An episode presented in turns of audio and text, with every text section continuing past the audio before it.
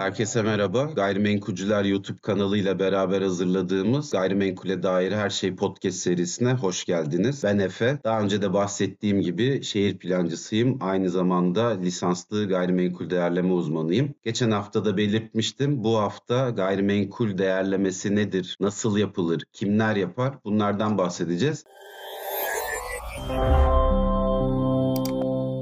Bunun için bir arkadaşımı davet ettim. Sizi onunla tanıştırayım. Yılmaz hoş geldin. Nasılsın? Hoş bulduk Efe. Sağ ol. Sen nasılsın? Teşekkürler. Ben de iyiyim. Teşekkür ederim geldiğin için, vakit ayırdığın için. Ne demek abi? Bu hafta gayrimenkul değerlemesinden bahsedeceğiz. Gayrimenkul değerlemesi nasıl yapılır, kimler yapar bunları konuşacağız. Ee, biraz bize kendinden bahseder misin? Hani sen bu sektöre nasıl girdin, hangi uzmanlıklara sahipsin? Bir bahset dinleyicilerimiz de bilgilenmiş olsun.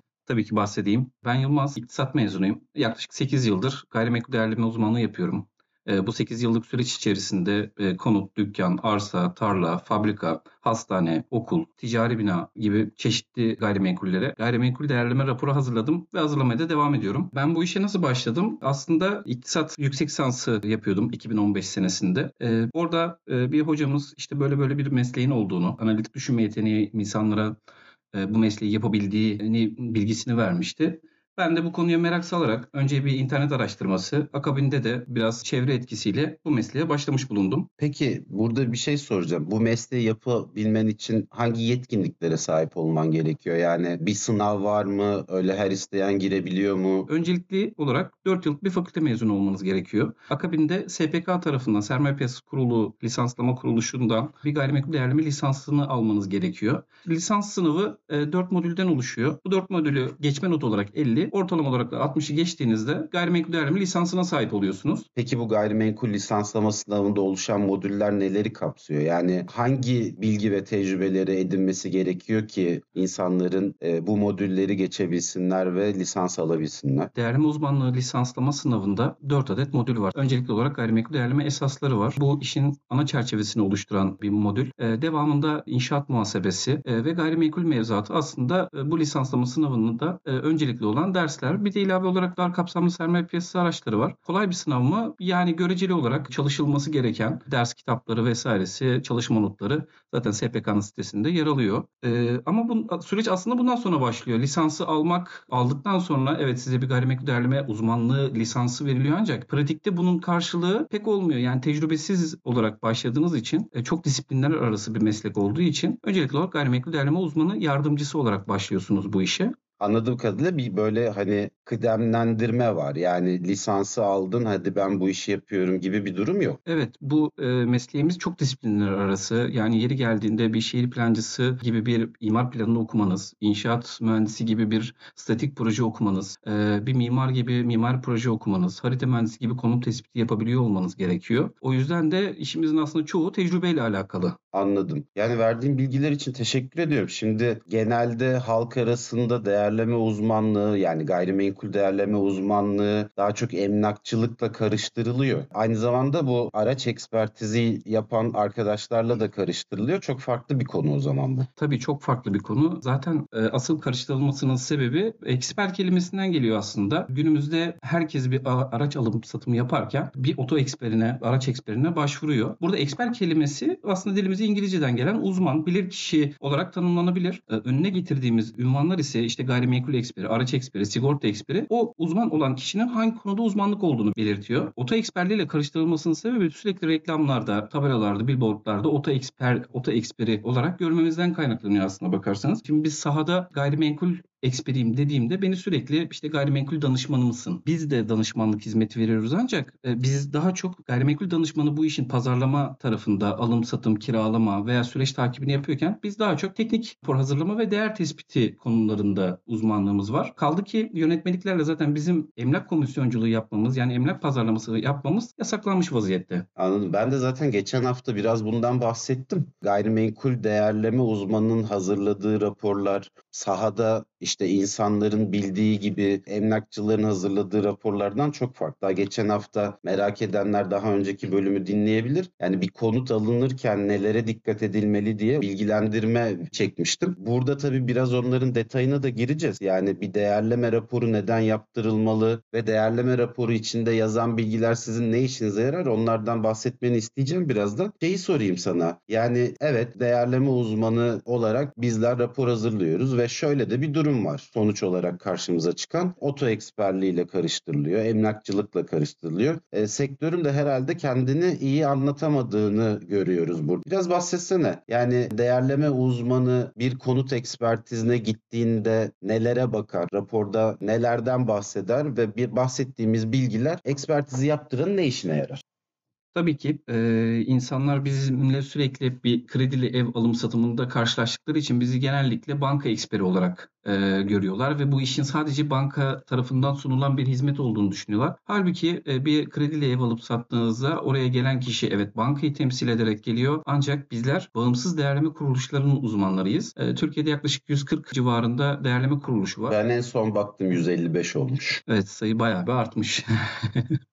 Ee, bankalara bankalar bizim müşteri portföyümüzün %90-95'lik kısmını kapsadığından dolayı genel böyle bir algı var. Ancak herkes, tüm özel ve tüzel kişiler e, gayrimenkul değerleme raporu talep edebilir. E, neden talep edilmesi gerektiği konusunda ise şöyle açıklayabilirim. E, şimdi gayrimenkul aynı zamanda ülkemizde bir yatırım aracı olarak da görüldüğünden e, herkesin gayrimenkul hakkında bir bilgisi var. E, ve bizim de adımız değerleme uzmanı olduğu için aslında alım satımında e, oluşan değerin tespit ettiğimizi zannediyor insanlar. Hiç böyle değil. Biz gayrimenkulün e, değerine ulaşmak için ortalama 6-7 başlıkta biz bir gayrimenkul değerlendiriyoruz. İşte burada imar planına bakıyoruz. Ruhsat, iskan, projesine uyumlu mu? Statik olarak uyumlu mu? Şimdi sen tabii e, işi çok iyi bildiğin için teknik terimlerle konuşuyorsun. Biraz arkadaşlarım ve dinleyenlerin hani anlayacağı dilde konuşmaya çalışalım. Şimdi evet imar planlarına bakıyorsunuz. İşte ruhsat ve iskan olarak bilinen ama aslında bizim yapı kullanım izin belgesi dediğimiz belgeleri inceliyorsunuz. Peki bunları incelerken, raporlarken verdiğimiz bilgiler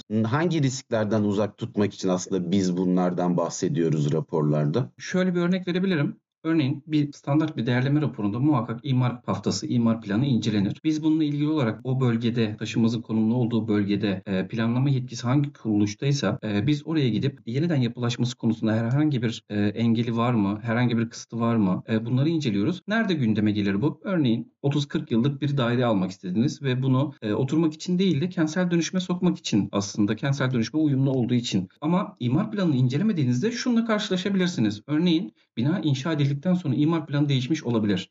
E, yeniden yapılaşması konusunda yan parselle birleşme zorunluluğu gelmiş olabilir. Parselin terkleri oluşmuş olabilir. Şöyle örneklendireyim.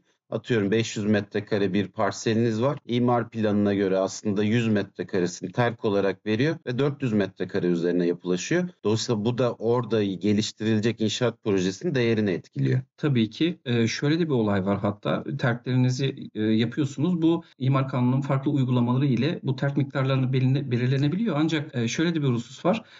Örneğin 16. maddeye göre terk yapıp yapılaşma yapılaşma var. Bir de 18. madde uygulamasına girmek diye bir olayımız var. Burada o tüm adanın tamamı yapılaşmaya girer ve sizi o adadaki tüm maliklerin malikler ile anlaşmanız anlamına gelir. Evet yani demek ki burada hani e, kişilerin kendi belirleyemeyeceği noktalar var ve bunları aslında öğrenebilmesi için e, muhakkak bu tip şeylerde sadece hani kentsel dönüşüm için olmasına da gerek yok. Hani kendinize ait oturacağınız bir ev alırken bile hani buna benzer riskleri göz önünde bulundurabilmeniz için bir değerleme raporu yaptırmanızda fayda var diye düşünüyorum. Tabii bunun haricinde farklı farklı problemler de var. Karşılaştığınız bir sürü de örnek vardır aslında. E, diyelim ki bir e, taşınmaza gittiniz. İşte e, emlakçı size yer gösteriyor diye biliyorum. Emlakçı size dedi ki burası 100 metrekare. Ama siz bildiğim kadarıyla ve aslında kendim de yapıyorum bunu. E, bunu mimari projesi üzerinden hesaplayıp bir alan hesabı yapıyorsunuz. E, gittiğinizde taşınmaz 80 metrekare çıkabiliyor. E, bu durumları nasıl hani müşteriye anlatıyorsunuz? Emlakçılar genel olarak konutları pazarlarken herhangi bir projeye veya mahalle ölçümüne dayanmadan kendi kanaatlerini kullanarak orada bir e, Yani yerinde ölçüm de yapıyor olabilirler yani. Tabii yapıyor olabilirler. Proje üzerinden alan hesaplıyoruz. Mahal ölçümleriyle projeyi de mukayese ederek nihai alanını tespit etmiş oluyoruz. Anladım. Demek. Yani aslına baktığın zaman çok detaylı bir iş yaptığınız iş. Yani imar planı süreçlerinden tut de e, oturma izni, ruhsat süreçlerine kadar, sonrasında mimari proje üzerinden yapılacak tespitlere kadar birçok işlem yapıyorsun. Ve bunu yaparken de ilgili kurumlardan işte belediyelerden, diğer resmi kurumlardan bilgi alıyorsunuz ve sonunda da bir kanaat ortaya koyuyorsunuz. Bu risklerin haricinde değer tespitini yaparken nelere dikkat ediyorsunuz peki? Şimdi standart bir konut değerleme raporunda e, genel olarak emsal karşılaştırma yöntemi tercih edilir. Bu tabii emsal karşılaştırma yöntemi içerisinde olmazsa olmazımız bizim emsal analizi. Emsal analizinde de çok farklı parametreler kullanılabilir. Bu parametre sayıları ne kadar artarsa aslında değer tespiti o kadar hataya doğru ilerleyebilir.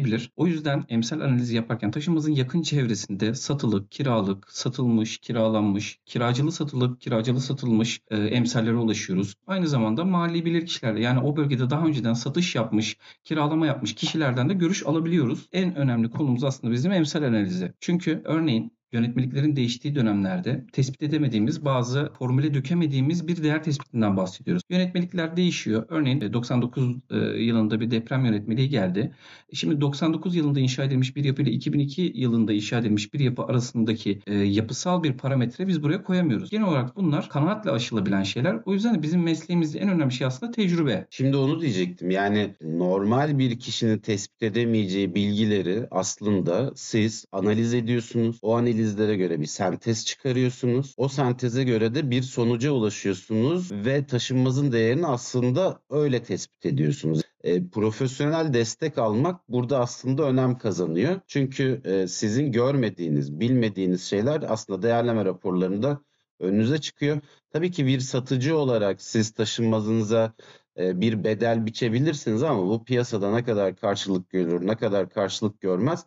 Aslında siz bunları daha detaylı olarak ortaya koyuyorsunuz ve aslında alıcıya yönelik bir hizmetiniz var gibi duruyor burada. Yani satıcıya evet bir hizmet verebilirsiniz ama daha çok sizin verdiğiniz hizmet alıcılara yönelikmiş gibi duruyor. Öyle anlıyorum ben. Ee, aslında biz yani bir gayrimenkul değerleme uzmanı olarak bizim ön koşulumuz tarafsızlık ilkesi. Bir gayrimenkul değeri subjektif bir kavram olmasına karşın biz bunu e, objektif kriterlere göre değerlendirip aslında bir üçüncü bir göz yani alıcı veya satıcının haricinde üçüncü bir göz olarak bu gayrimenkulün ortalama değerini tespit ediyoruz. Tabii özel alıcı, özel satıcı olabilir. Örneğin bir binada biz değer tespitine gittik. Alıcı bizden bir değerleme raporu talep etti. Biz ortaya bir değer çıkart. Ancak burada satıcı tok bir satıcı olabilir. Alıcı kişinin bina ile ilgili veya bu çevreyle ilgili özel bir talebi olabilir. Bu sebepten bizim yazdığımız değerin üzerinde alım gerçekleştirir. Bu aslında yanlış değil. Çünkü baz aldığımız kriterler farklı olabilir. Ancak biz burada objektif kriterlerle yani insanların rasyonel davrandığı, piyasada herkesin tüm bilgilere ulaşabildiği kriterlere göre biz bir değer tespiti yapıyoruz. Aslında burada dikkat etmemiz gereken konu şu. Ekspertiz raporunda çıkan değer alım satım de- bedeli değildir. O gayrimenkulün ortalama bir değeridir. Peki, şimdi şeyi soracağım sana. Ee, bu ekspertiz raporlarını biraz önce bahsettik. İşte SPK lisanslı gayrimenkul değerleme firmaları yapıyor. Siz de bunlara bağlı değerleme uzmanlarısınız, lisansınız var. Peki nasıl talep edeceğiz? Yani ben işte kredisiz bir alım yapacağım. Ben nereden ekspertiz raporu talep edebilirim? Küçük bir Google aramasıyla Türkiye'de onlarca gayrimenkul değerleme kuruluşuna e, ulaşabilirsiniz. Bu değerleme kuruluşlarına da dikkat edilmesi gereken husus şu. Her değerleme kuruluşunun bir internet sayfası var. Bu sayfa içerisinde hizmet sunduğu bölgeler, o bölgelerde çalışan uzmanlar, o uzmanların kaç senelik tecrübelerinin olduğu, mesleklerinin ne olduğu, referansları yer alır. Siz bu referanslardan o kuruluşun daha önceden hangi firmalara veya devlet kurumlarına rapor hazırladığını görebilirsiniz. Akabinde tapunuzu ilgili kuruluşun e, operasyon bilimine ilettiğinizde size bunun karşılığı olarak e, biz bu raporu şu kadara e, hazırlayabiliriz diye bir teklif mektubu gelir. Siz bu teklifi kabul ettikten sonra bizim sürecimiz başlıyor. Peki şunu soracağım. Değerleme firmalarına bir ekspertiz raporu talebinde bulunduğumuzda yaklaşık maliyet ne oluyor? Yani hani bir konut ekspertizinin bugün yaptırmak istesen hani yaklaşık maliyeti nedir? Teklif usulüyle çalışılmasının sebebi e, değerleme raporu talep ettiğiniz e, gayrimenkulün konumlu olduğu ilçe bile bizim için önemli. Neyden bahsediyorum? Bazı belediyeler e, bu dosya incelemelerine ilişkin olarak 200-250 lira gibi bir ücret alırken bazı belediyeler 1500-2000 liralar alabiliyor. O yüzden de öncelikli olarak teklif alınması gerekiyor. Ee, orada resmi dairelere ödeyeceği örneğin tapu dairesine 107 lira gibi bir şey ödüyoruz. Ee, ama belediye çok farklılaştığı için teklif alınması gerekiyor. Yani temel bir değerleme ücreti var artı bunun yanında da masrafları var. Peki toplamda hani ortalamaya baktığın zaman standart bir e, şey dediğinde hani çok aşırıya kaçan verdiğin örnek gibi işte 1000-1500 lira dosya inceleme ücreti alan belediyeler var ama hani ortalamaya baktığında bir konut ekspertizi ne kadara mal oluyor?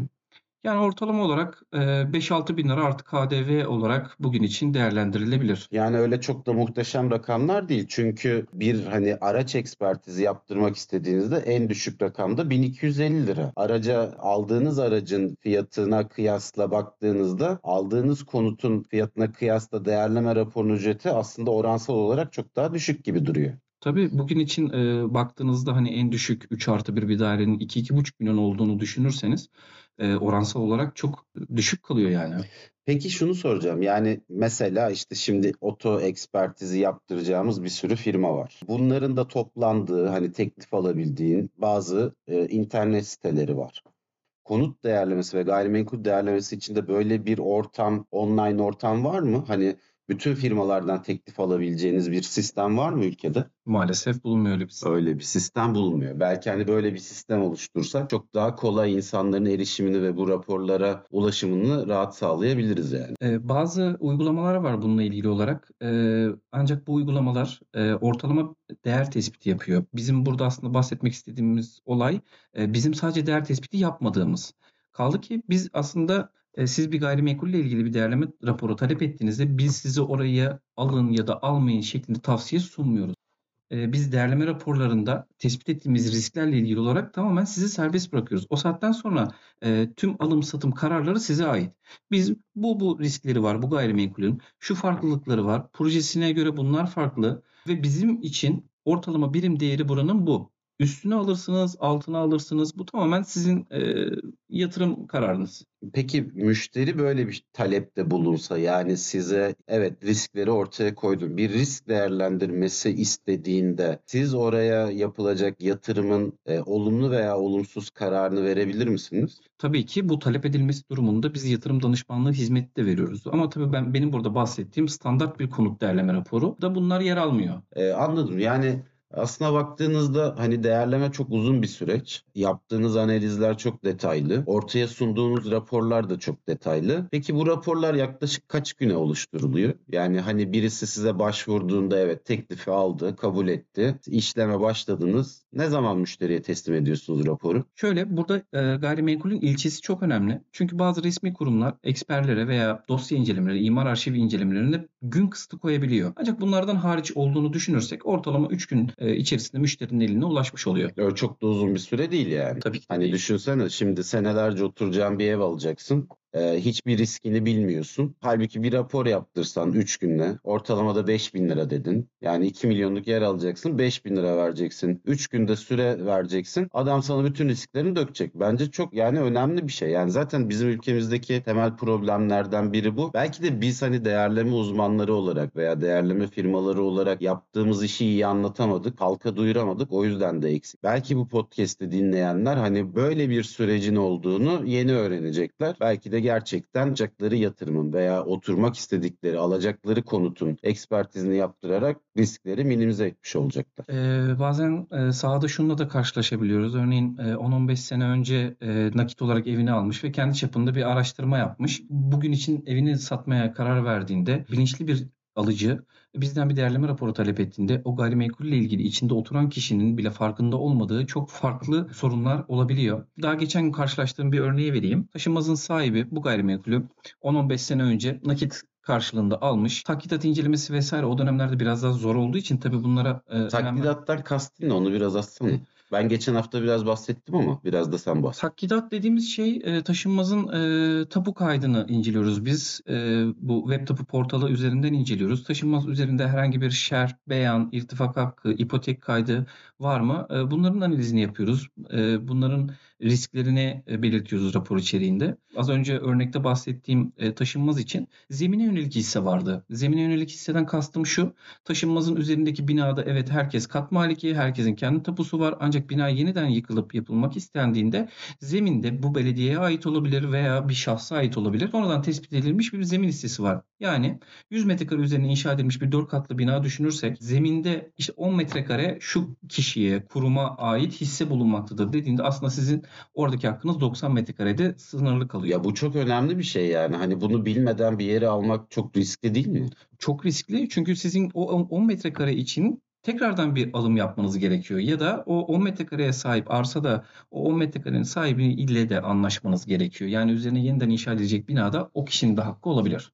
Anladım. Valla Yılmaz teşekkür ederim geldiğin için. Hani aslında çok detaylı bilgiler veriyoruz. Çok da uzun konuşulabilir ama İstersen e, önümüzdeki günlerde e, daha detaylı konuşabileceğimiz bir yayın daha yapalım. Belki bu arada insanların merak ettiği, bize sorduğu sorular olabilir. Belki o sorular üzerinden bir soru cevap gibi gideriz. Böylece hani insanların kafasındaki soru işaretlerine de cevap vermiş oluruz. Hem hem de bilgilendirmiş oluruz. Tekrar geldiğin için teşekkür ediyorum. E, bize çok değerli bilgiler verdin.